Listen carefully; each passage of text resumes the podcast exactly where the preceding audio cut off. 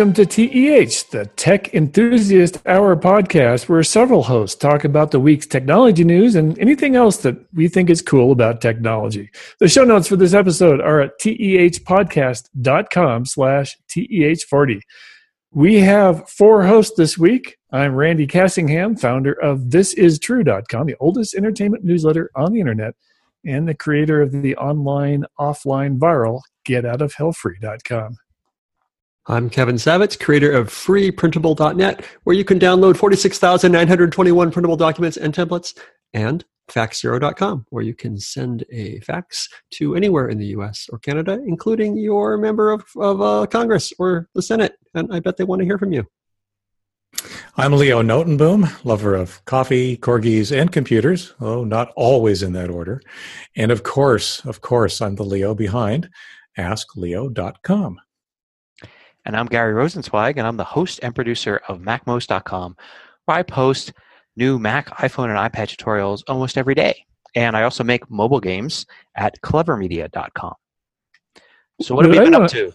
What I want to know is, Kevin, you give the exact number. Does that change every week? I haven't been keeping track. It yes, it changes as it changes. It's uh, on the homepage of the site where I read it, and it automatically updates uh, because magic. And I assume it grows like every week. It yeah, a little Pretty bit every week. Yeah, we're we're uh, coming up on fifty thousand. I wonder if we'll hit that by the end of the year. That's a lot of things to print. Yeah, it is. Um, That's a lot of paper. You're not required to print all of it. You just the, just the things you want. Can you can you print it all and then fax them? You could. You all forty one thousand. Yeah. Yeah, forty six thousand. Forty six thousand. Yeah. Yeah, it's a pretty long fax. Yeah, I bring up the calendars all the time just so I can plan things and don't very often print them, but sometimes I do. Uh, awesome. Yeah, working on a, on a new site. Um, uh, I wonder if I'm ready to talk about it yet, but no, it's not ready yet, but it will be soon. Um, we are, what is it? Uh, we have a bunch of sites that offer uh, letters. Um, and uh, I mean pre-written stuff, like letter templates. Yeah, like resignation yeah. letters and stuff. Dear John letters. Yeah, yeah. I, th- I, thought it was more like Sesame Street, the letter W. Well, on a big sheet of paper. yeah, we, we've done that too. there's, thank you letters and letters of recommendation and resignation letters. And uh, I mean, writing letters, even for me, writing stuff like that is hard. We have to write just like a you know a letter of recommendation for someone or just like a thank you letter. I mean just coming up with like the basics of just like thank you for the gift or whatever. It's just it's hard. And anyway these templates are are uh, they they help me and i think they help a lot of other people. Anyway so we're working on a new site um, of of uh, of letter templates that will be soon. Um, I was trying to tell you what it was, but I can't honestly remember, and I can't find the email I was talking about it. So, but I'll announce it once it's a thing. So, cool. yep, it's creating that new new stuff, and uh, and uh, maybe we'll hit fifty thousand at the end of the year. So, hey, since you're on a roll, Kevin, what else you been up to this week? I have, yeah, it's been a, a busy week for me. Um, uh, let's see, I today did the switch from uh, uh, to T-Mobile that I talked about a few weeks. Oh ago. yeah, yeah. And uh, my phone right now is in a weird state where it sort of has seems to have two phone numbers. Now I, I signed up for AT and T when I called them today. They said I signed up in 2008, so I've literally been this, with this company for 10 years and uh, switched away. So I, I, don't really know how switching a phone number works, and I, I assume it's maybe. I mean, the, the last few hours have made me think it's a lot like domain name propagation, where you your your your website can literally kind of be in two places at once for a while until the the news gets everywhere you know until the the the news of the change gets uh, spread out to the world. Uh, right now as of this moment when i send a text it's from my quote unquote new phone number which i don't actually want um, but when I, I can receive text at the new phone number or at my old phone number. So um, so it's, it's in the middle of porting, I would assume. In the middle of porting, I guess, right. So when I sent you a text uh, 10 minutes ago, Randy, was it from my normal number or was it from a weird? Uh, I'm not sure I got it, actually. oh, that's a different problem. Yeah. So anyway. Uh, no, actually, yeah, you did send it. I did get it. And, um, oh, no, wait a minute. No, I didn't. I did not get it. Huh.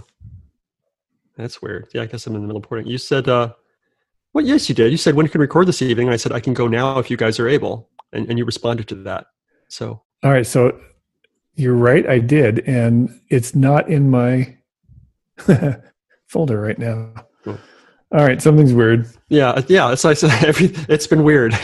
Everything's been weird about my my phone. It's fascinating because the last time I ported a number, which admittedly has been a while, Yeah. um, it was pretty darned quick. I mean, it was like, um, and this, you know, definitely involved um, a different carrier. In fact, it may have been um, AT and T, which had um, uh, Microsoft's corporate business Mhm. to Verizon when I Hmm. moved, and it was like instant. There was no lag at all, which Hmm. kind of surprised me at the time. So, I'm wondering if uh, what we're f- what you're experiencing here is a result of the tremendous growth in the industry, where there's just so many um, so many mobile phones, so many phones that are, are able to be ported.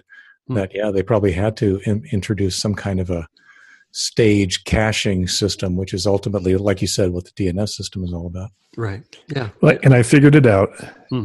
I was looking at my join, which is a interface between the computer and the phone, so I can use my regular keyboard to type messages, and it just hadn't caught up. So it, it is there, and it was from your old number. Hmm, okay. Well, that's good. I guess that's the way I want it to be. It was funny the the, the initial porting was really fast. Um, I I put the the SIM card in my phone, so I was calling. I called T-Mobile from my new number, and I was talking to the woman. She was very nice, very helpful. Blah blah blah. And then and she's like, "Okay, you know, I've- I've done the port. You know, it could take up to 24 hours." And uh, and she was like in the middle of a sentence when we got cut off because my phone number had changed in the middle of the call. She's like, it could take 24 hours. It took like five seconds for, for that part of it, you know? So, um, but like, yeah, now, did she call you back? she did not. No. I hate that I, but yeah. because Yeah, there's no way for you to get directly to her. right. Yeah. But, um, anyway, it was fine. We were basically done anyway, but it still, yeah, would have been, uh, above and beyond for her to, to call me for sure. All right. All right. So anyway, that was that. Um, change phone numbers, and uh, I spent this weekend at uh, XOXO Fest, which is a uh, conference. What are they? How do they describe it? An experimental festival for independent artists and creators who work on the internet. And I believe this was the fifth or sixth XOXO Fest, which always happens in Portland.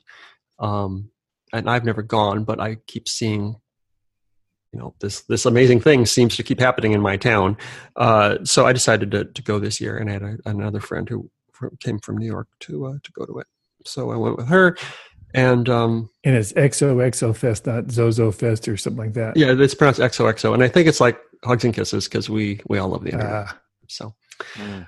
um, yeah so it's like creative types who use the internet to to be creative and and uh, so there was podcasters and youtube people and and coders uh, and and uh, all sorts of things. Um, and a couple of little things i wanted to mention uh, early on there, there was a night of called uh, art and code which was a collection of uh, speakers creators working at the intersection of art and technology.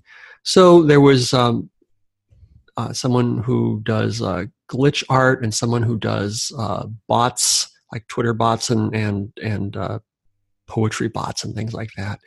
Um, there was uh, uh, a, a talk about this a person named uh, Diana Smith, who you should definitely Google, who does paintings out of CSS. Um, she does this awesome, beautiful art. I mean, like like like art art that looks like an oil painting, but it's only done with CSS code. I think I've seen that. Yeah, it's great stuff. um, yeah, absolutely amazing stuff. Um, and there was a, a talk about uh, the, Hard G project, which was uh, th- these folks who did uh, who got tablets like cheap tablets and put like weird gifts on them, and then like left them around San Francisco as little little mini art installations. Um, and uh, just some amazing, just people doing creative creative stuff. And I didn't, I don't know, I, I don't know why I went to this thing other than just to kind of get a little inspiration or to see what people are, are doing. Were you successful in that regard?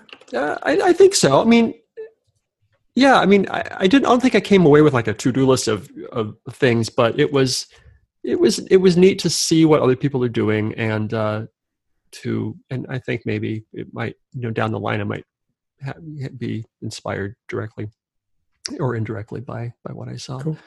Did Yeah. you um, attend the keynote? Uh, yeah, I believe yes, I did.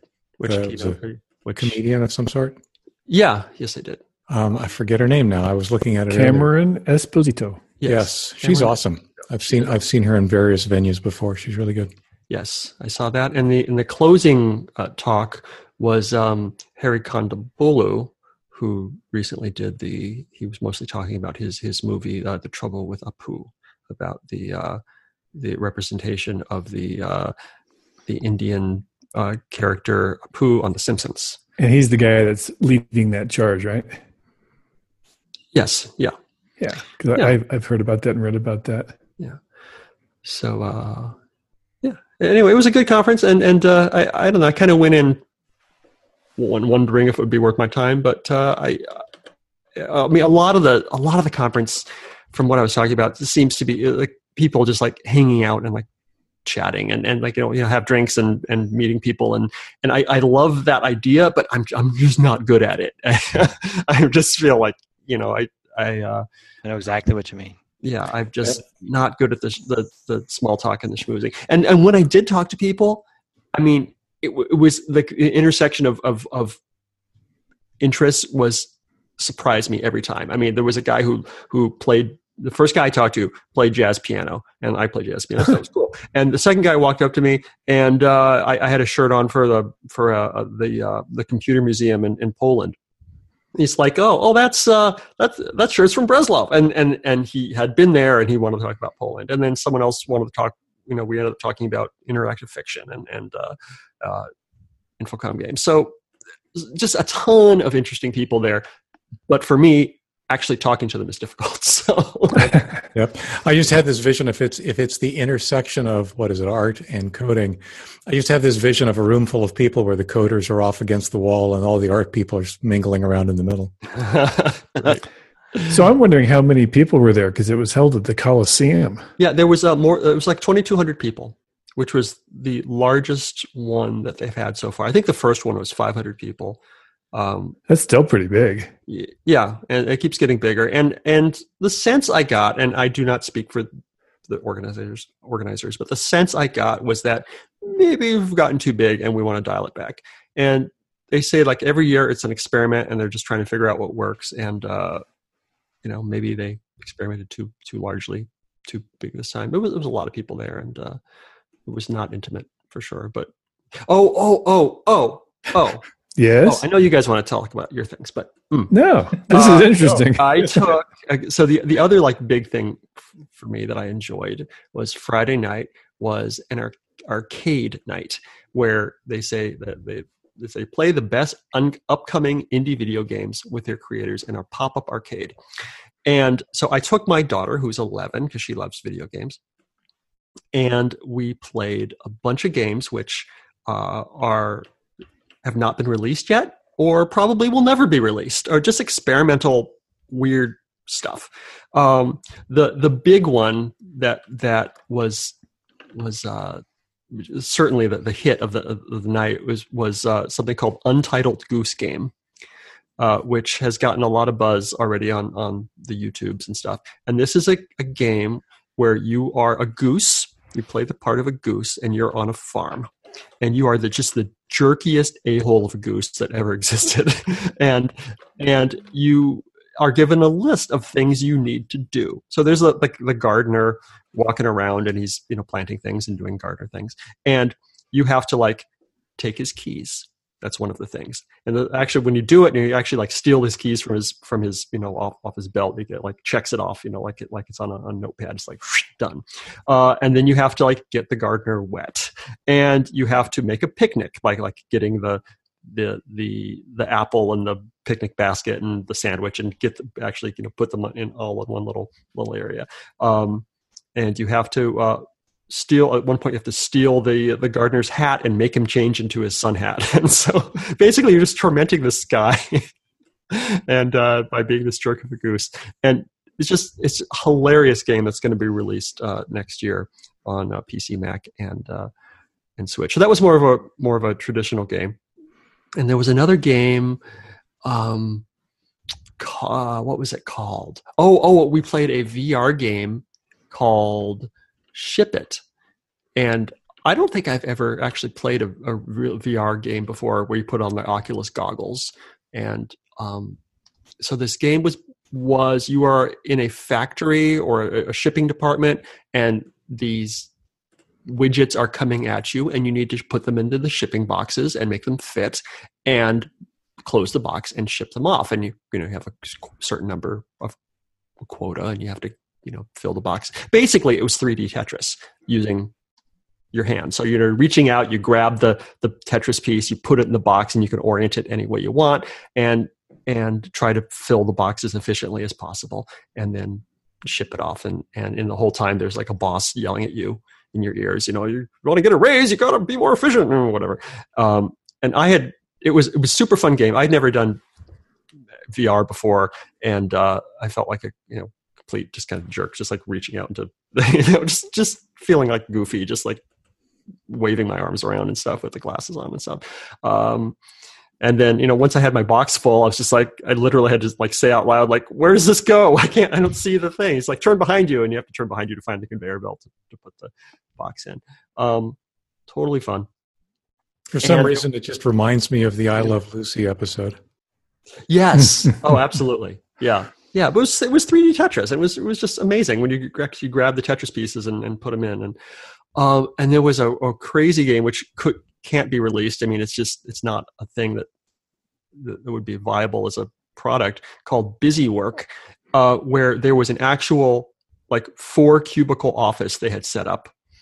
And, um, with a there was a computer and and uh, at, each, at each station and like a printer and and uh, uh, hanging files and stuff and the computer would like tell you to do things. Like you know go to the file go to the files and find file number x193 and you know give it to dave or whatever. And he had to do that. And then another one you know at, at the same time there would be four players at once. And, and, another player would be like you know go to the printer and print out the memo and read the memo aloud to to everyone. And and so there's four people just like frantically running around trying to do their tasks all at the same time. Like it was like mania just like mm, all this stuff going on. And uh, the, the way that you win the game though is to get those things done so that you can send emails. And the way you send emails is um, to type on the keyboard as, as fast as you can. Doesn't matter what you type you just have to you know, bang on the keyboard. And and then it, it's and the person who sends the most emails is clearly the most efficient worker and that's how you win the game. That's how it works in real life too. Yeah, yeah. Um, there was and the last one i'll talk about there was a pong game that was across five screens. So you start it's a two, two player two player pong just like regular in on the middle screen. Uh, but if you miss then the ball travel the, the the, the the you're on the let's call it screen number three of five right in the middle. And a player misses so the ball travels to screen number two which lights up the screen is like off and all of a sudden just kind of comes on and then the ball is moving across and you have another chance to hit it and if you miss it again it goes to screen number one on the far left side and you have another chance to hit the ball so the screen's like off until they need to be on so you just like have a moment to get your paddle into place so it was like super wide pong um, really neat take on the game and uh, that's another game that you know could never be released. It's just an experimental thing. It, no one's going to have five TVs to uh, to do this. So anyway, I had a good time, and my daughter had a good time. We were up. Sounds like it. Yeah. Way too late playing video games, and uh, it was good. At the risk of uh, making it more successful, I may have to look at coming down next year. yeah, that's what I was thinking too. Yeah. Yeah. So, Randy, what's up with you?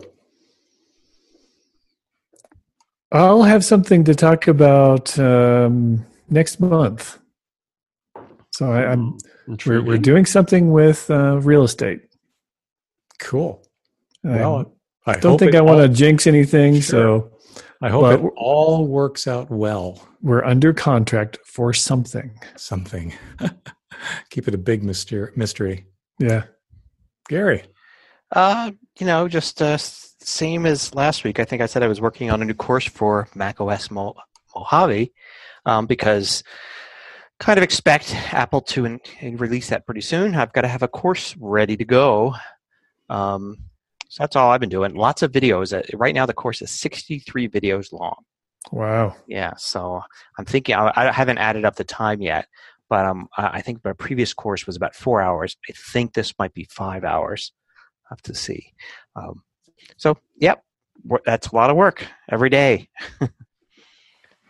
I'm still trying to get my uh, my video set up to be more efficient. I'm making progress, but it's still uh, still fairly painful for me uh, to uh, to just sort of sit down. To 60 videos would be like take me forever. Well, one of the advantages of doing the courses videos is I don't put myself in them like I do right.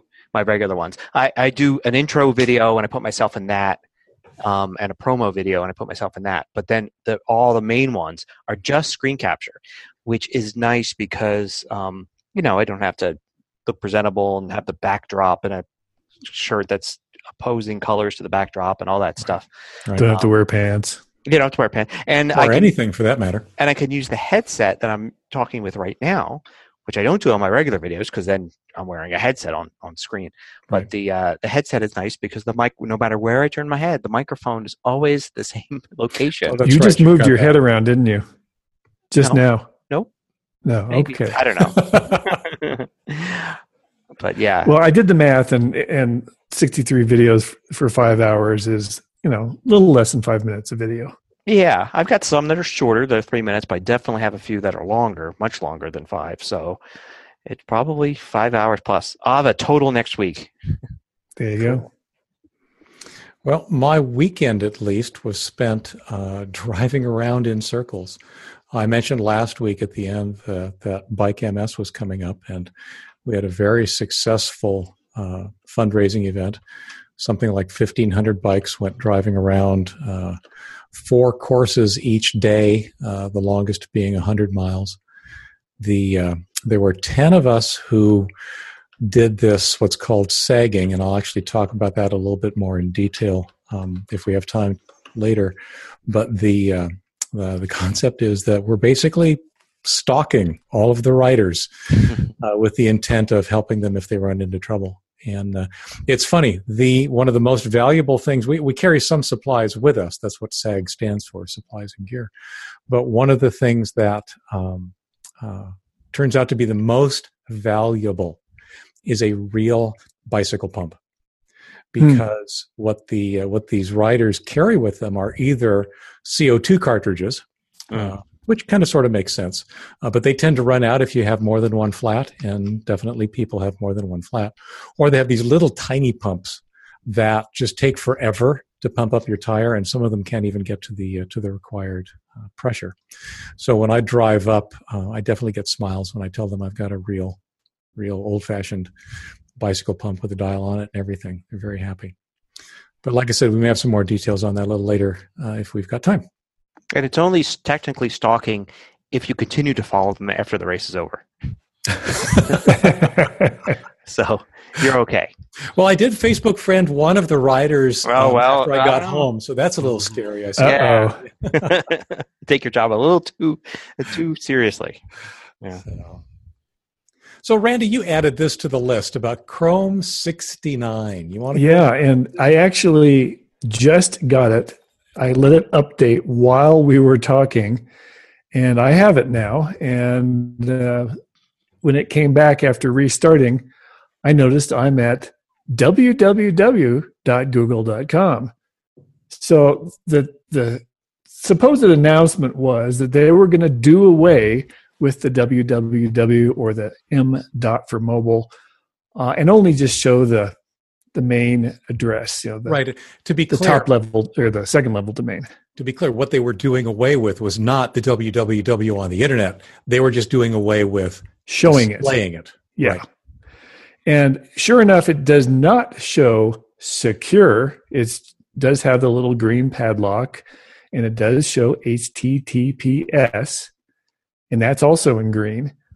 But it, they were going to take that away from us, and there was a howls of protest about that. Um, all sorts of people were saying, no, no, there's actually a difference between www and non, and we shouldn't confuse users by not showing them where they actually are. And I agree. I agree too. It's funny because um, www dot some domain name and that domain name without the www in 99.99% of websites it's the same thing Right. um, the well configured ones like ours will uh, redirect Pop you from one to the other. Yeah. to, to the preferred one right Right. So for example in your case i think if you just go to thisistrue.com you'll end up at www. No, it's the other way around now. Oh, it is now. Okay. Yeah. Um, certainly with Ask Leo, um, it's you know if you go to www.askleo, you'll end up on Ask Leo. That's just the way it is, the way I've set it up. But um, it is totally, totally within the technology's capability to have those be two completely different sites. www.askleo.com and askleo.com could be two completely different sites. And I did run across at least one reference where uh, a fairly old site um, is exactly that. The www.site is the website for a particular technology, a particular online API.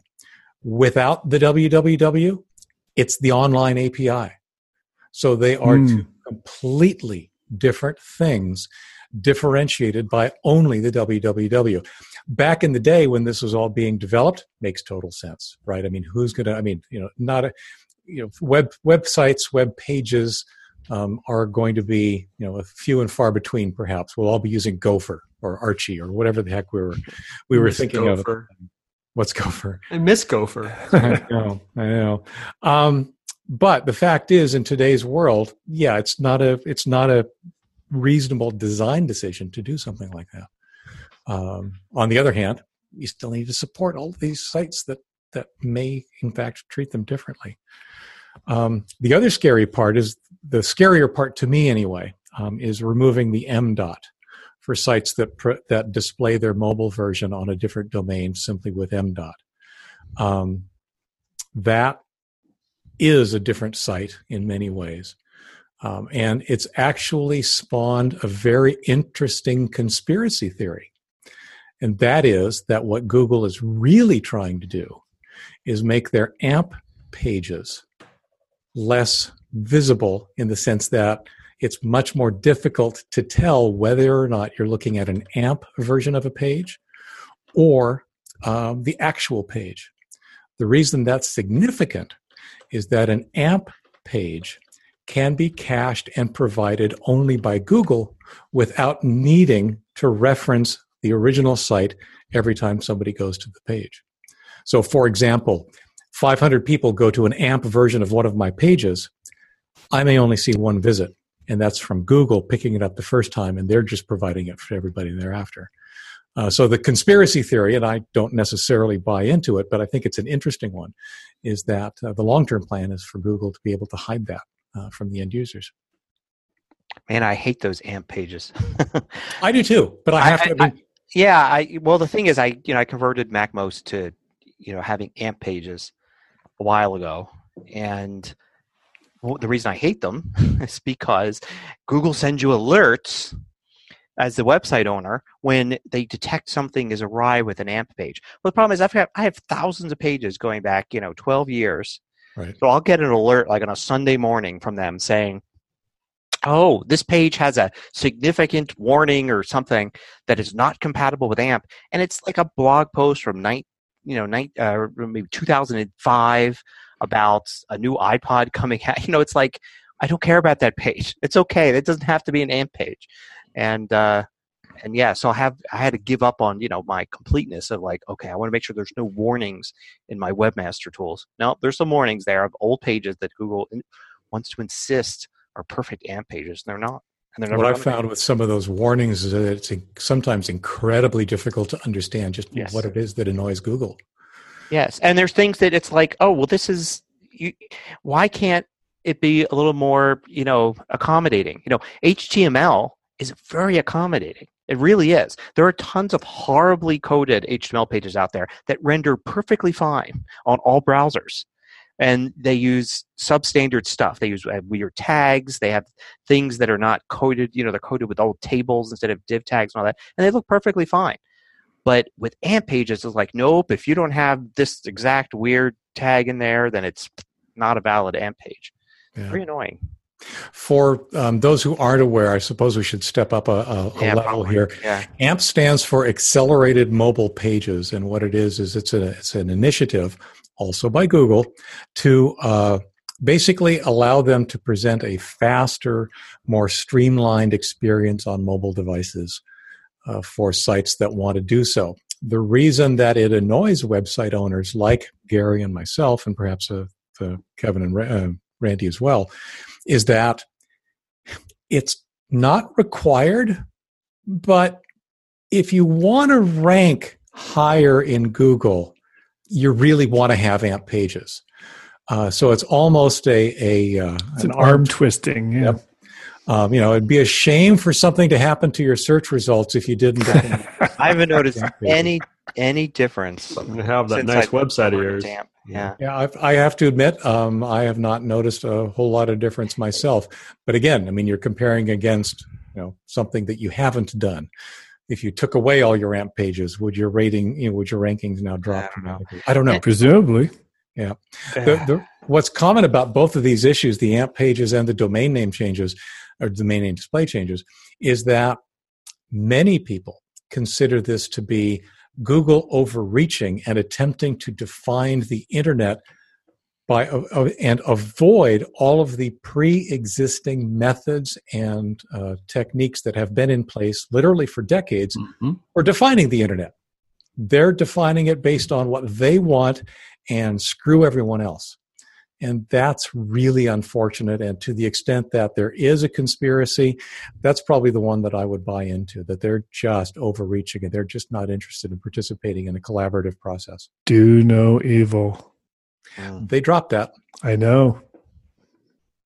And I hate that they dropped that because I think they're doing some evil here and there. They are. They are. And that is unfortunate. But again, when you're the big gorilla, you get to pretty much do what you want. Yeah, they're not an 800 pound gorilla. They're a 2,000 pound gorilla. whatever. Yeah, very, very large gorilla. So, anyway, that's what that's all about. I'm hoping what you're experiencing, Randy, with having downloaded 69 is them maybe deciding to back off a little bit or maybe delay. Yeah, we'll see. Hmm. Indeed. All right. I think we've beaten that one to death. Yeah. What do you got, Gary? Me? Oh, Yeah. well, let's see. What do I have? Well, you know, I, I couldn't, um, you know, I read a whole bunch this weekend about this ocean cleanup thing. Did you, have, you, have you guys read about that? Yes. Ocean cleanup? Yeah, no, I haven't heard of it. Okay. So the deal is that there's a bunch of trash in the ocean, basically. Uh, there's Especially things- plastic. plastic. Yeah, they're, Yeah. they're called uh, the the Great Ocean Trash Gyres or garbage gyres or something like that. And basically, all the trash that gets washed out to sea, like you know, paper, plastic bags that blow out and uh, people drop bottles and stuff in the in the water, they all kind of find their way to these spots on on the planet where the currents carry them. And there's like three in the Pacific, and then there's an Atlantic, a North Atlantic, and a South Atlantic, and there's an Indian Ocean one.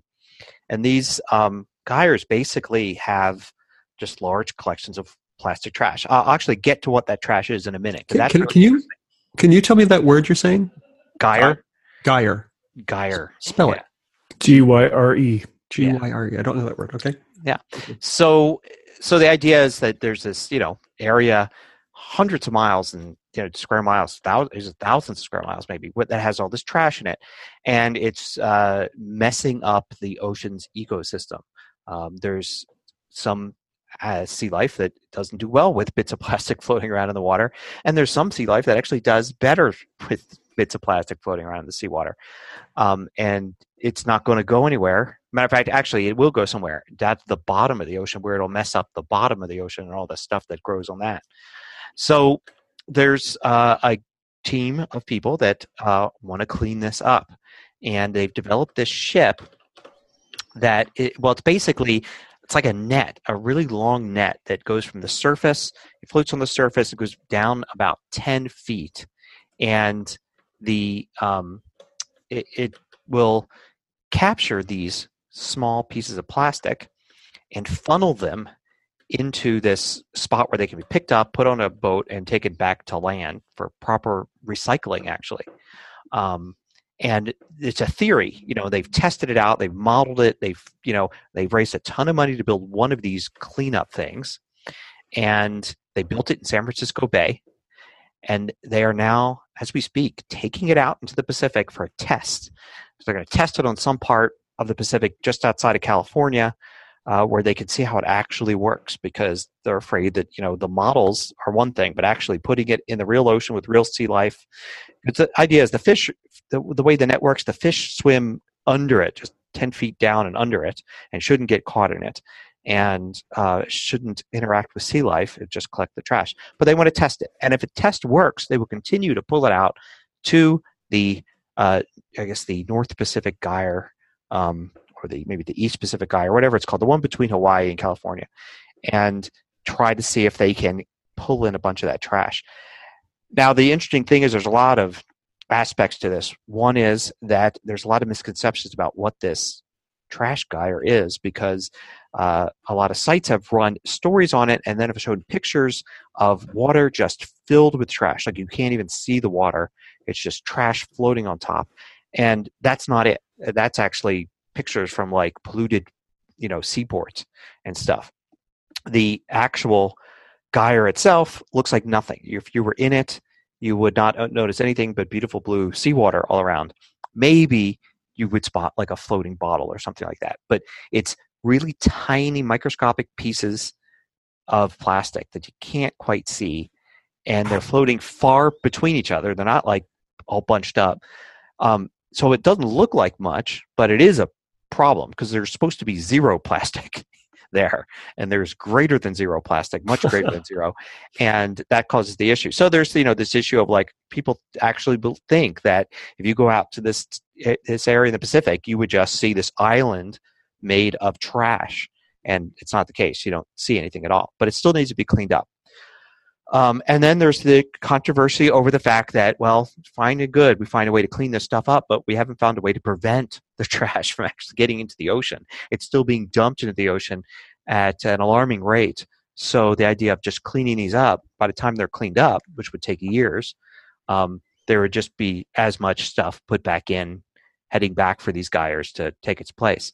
Um, so you know the idea of recycling doing things like you know the getting rid of plastic straws and plastic uh, lids for cups and and plastic bottles you know completely and stuff like that is more important than actually trying to clean up the mess that's there now. Um, i don't know it seems to me you need to do both right? You got to go and figure out how to get rid of this stuff and at the same time maybe all the talk about it because it has been a news story on all all these we're going to link to a new york times story. It's been all over the place.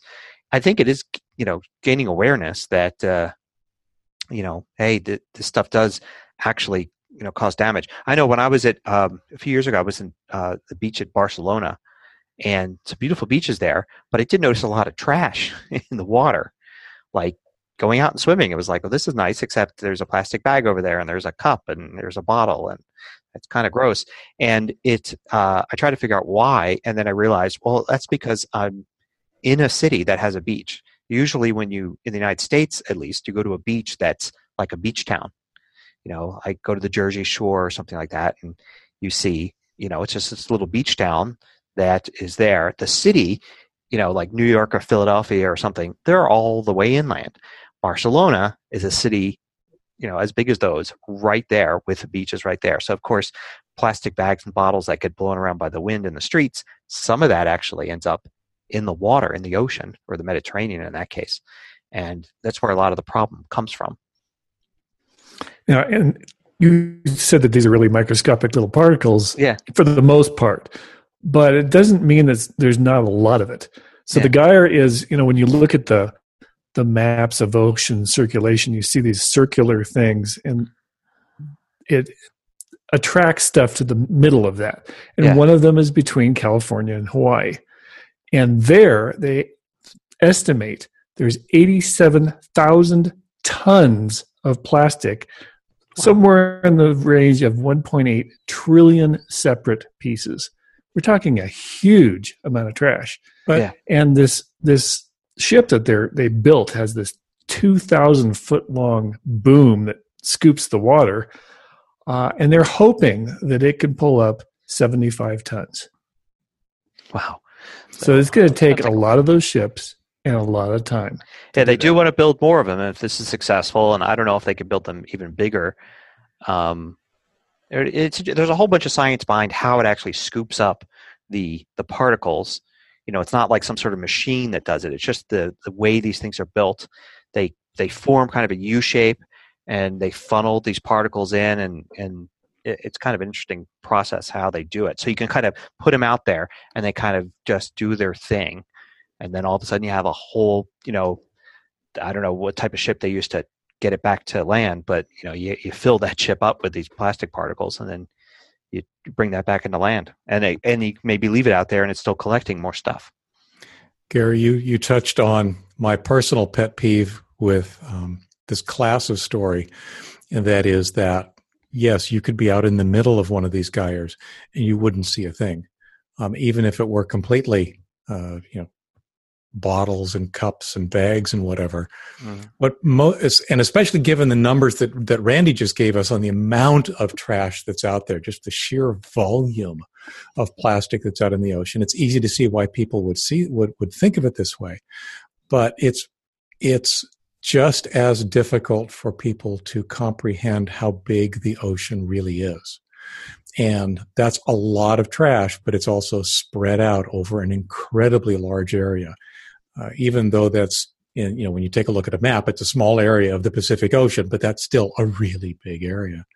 So yeah, I, I always react negatively when I see those articles that show trash heaps, uh, essentially, in, uh, on water. And it's either been manufactured or it's actually not a picture of what they're talking about. Yep, you saw a lot of that. Uh, to bring up another subject, you know, that the, the Fukushima, you know, nuclear power plant thing. You know, there was a after that earthquake and tsunami, somebody posted a picture of uh, water currents, you know, showing red these red tendrils spreading out all, all over the Pacific, and basically, probably the original post was like, well, here's how the water currents work. So if we think about if there's any radioactive waste, this is where they might go. But it got eventually reposted as this is the radiation. And look at it, it's going right across the Pacific, right into like Los Angeles and San Francisco. And it's like, no, that's a that's a water currents map. It has Right. nothing to do with the actual, you know, and that got reposted and reposted and reposted, and it's still reposted today, scaring people thinking of uh, you know that that was actual radiation. You know, scary red tendrils ac- across the It, Pacific it's Ocean. funny because uh, some, I think, what three years ago, four years ago, we, my wife and I, periodically gra- throw the corgis in a trailer and we go camp on the Washington coast for for a few You days. place them gently in the trailer. I hope. Well, actually, they ride in the car. Okay. My, wife, my wife rides in. No, no, no. um, but we were out there, and I mean, even in what's a fairly remote area, there's trash on the beach. There just is. There's random things that float in. It Um, washes in, yeah. sometimes it's it's you know obviously identifiable plastic bags or whatever sometimes it's styrofoam floats uh, occasionally we still see the old glass uh, fishing balls the fishing bobbers or uh, floats i guess they are uh, that kind of stuff all the time we were out there and i was looking at this this piece of plastic that was on the ground and sure enough the writing on it was in japanese and the theory is that it was just about the right time for something random to have come over from Japan, literally floating the entire way. So And you could see it in the dark. Oh, that- well, that was my joke, right? I actually did end up taking a picture of it just because it was unique. But um, it's uh, uh, you know it's just interesting how far-reaching things like ocean currents really are. Interesting. Randy, you had something else about what Windows Seven? Yeah, people do not want to switch from Windows 7, especially companies. Um, according to Forbes, or they, they actually gave their source, and I didn't see what it was. Um, 40% of all the computers in the world still run Windows 7. And as geeks like us know, they're going to be putting that to end of life, which means no new support patches and security stuff starting in January of 2020. Well, in a new blog post, um, Microsoft says that they're going to start charging people. If you really want to stay with Windows 7 and you really want to be smart and get the updates, you're going to have to pay for them, which, you know, frankly, I think is reasonable. You, you paid your license fee for Windows how many years ago? And, you know, they're not going to support it forever. But if you really want to keep running it, you'll have to pay for those updates. So here are a couple of things that are wrong with that story. Um, the headline. Uh, that yeah, is, the headline is Microsoft confirms Windows 7 new monthly charge. Yep. That's from Forbes. Yep. And it has nothing to do with consumers. It's all right. it's all about the enterprise. So what I, I don't want to nitpick on the words you used, but you said that people would have to pay. No, people aren't going to pay. People like you and me, for that matter, aren't going to pay. To be honest, we're probably not able to pay.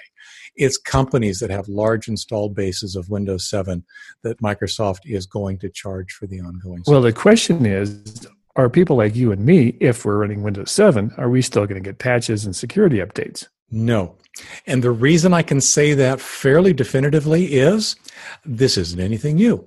They actually did this, uh, I want to say, with Windows 7 or with um, either XP or Vista. I think it was XP because XP was running into the exact same problem, right? Yeah, XP was it, very popular. It had a huge installed base. They wanted everybody to move on uh, to something. At that time, it was probably Windows 7.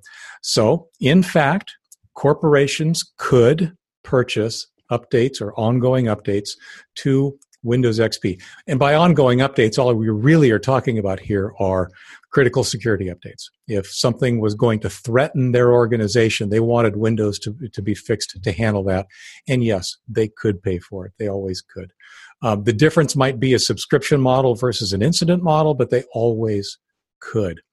And even when they could say some kind of important security issue was resolved for company X, because company X paid for it, that was not made available to others who also didn't pay, and it was never made available to the consumers.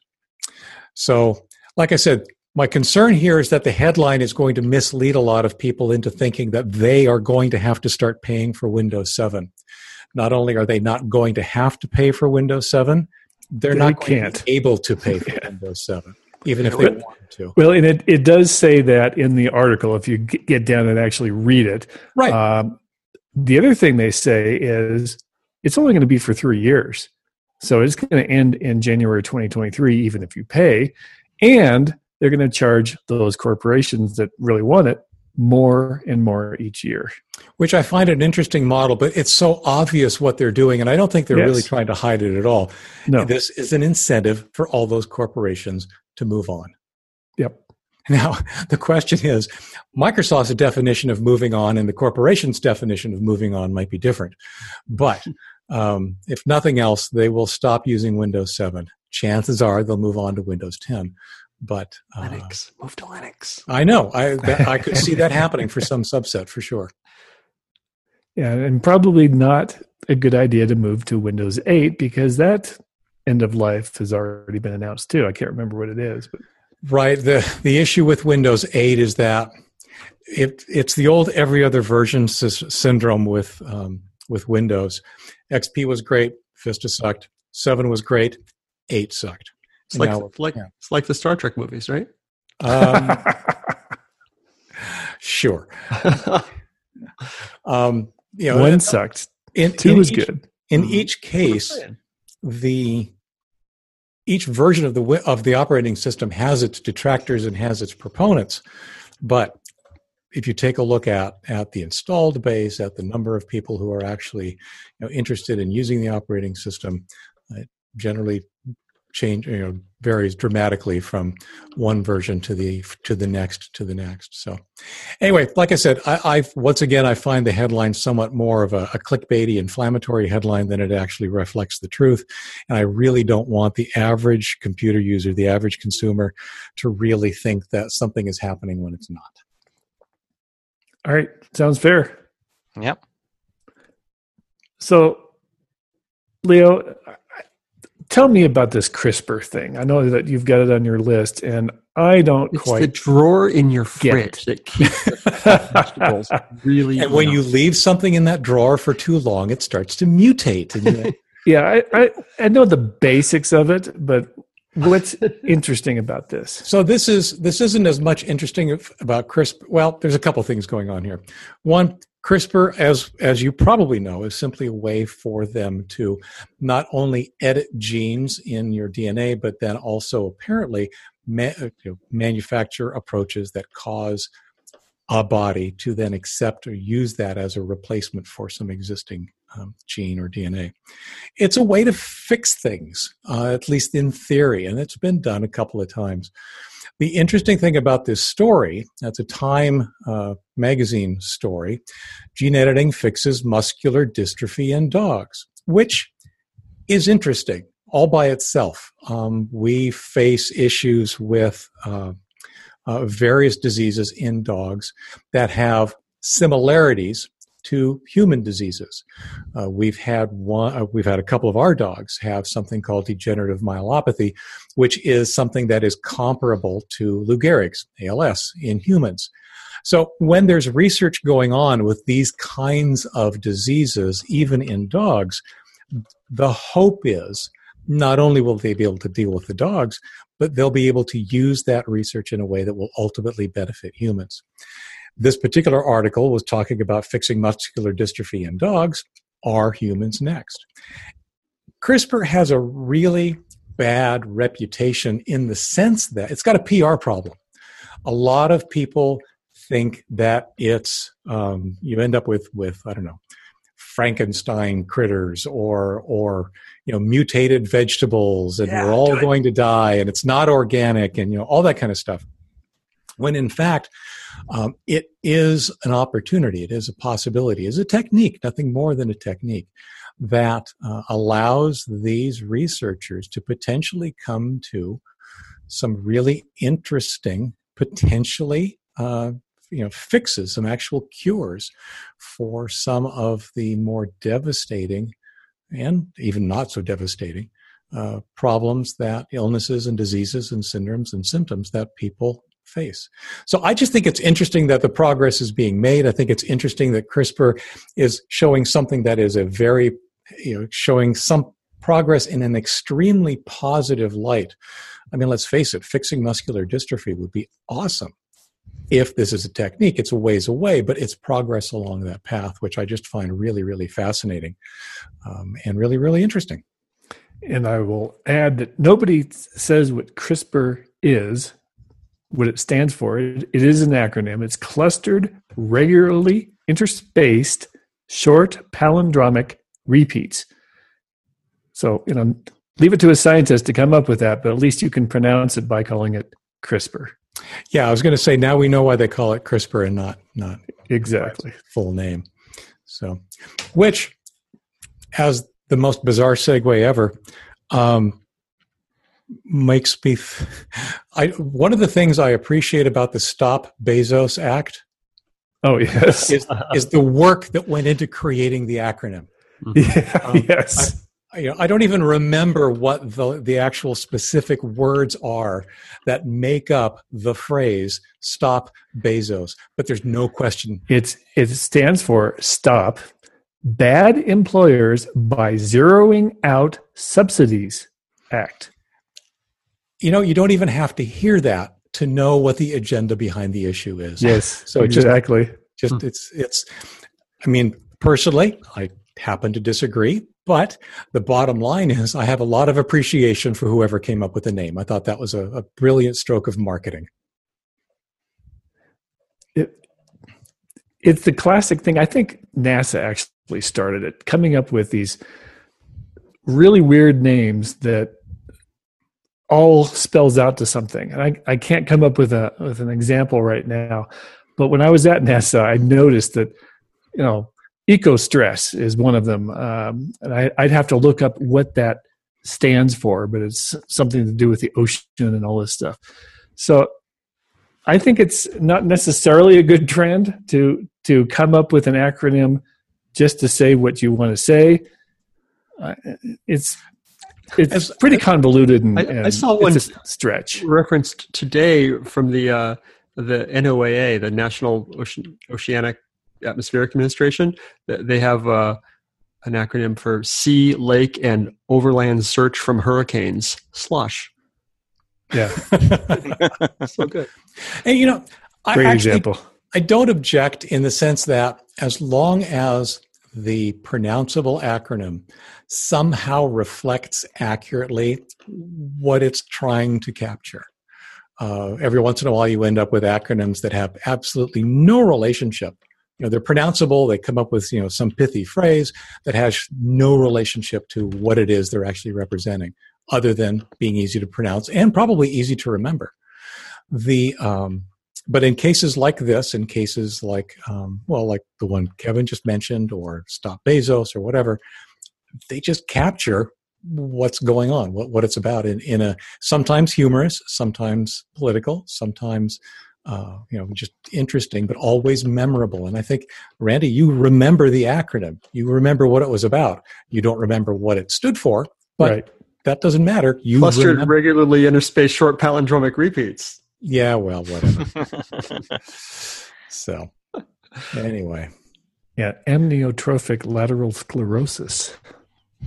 ALS, Lou Gehrig disease.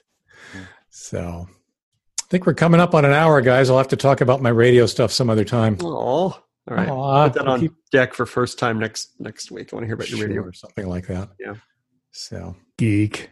Yeah. Well. maybe we'll uh, maybe we'll uh, link to or include the uh, the photograph of me in full geek regalia while I was out on the uh, out on the track yesterday. well, what do we got going on this week, guys? Uh, I think my thing is going to be the same as, as yours, Gary, but for different reasons. I, I you're going to be, uh, I bet, excited for what is it Wednesday when when uh, Apple announces the new iPhones. Uh-huh. But for you're going to write about them or you know, whatever, make money, write books about them. I, I just, I'm just ready for a new phone. So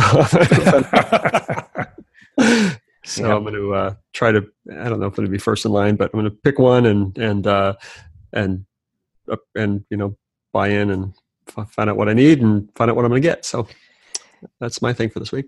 I'm kind of hoping, just the, the, personal side of it, I'm kind of hoping that they, you know, they come out with something new and awesome in terms of phones, but it's not necessarily enough for me to go from my iPhone 10 and get a new one because I'm kind of sick of buying a new phone every year. sure, I'm and, still on a 6S though, so I'm yeah.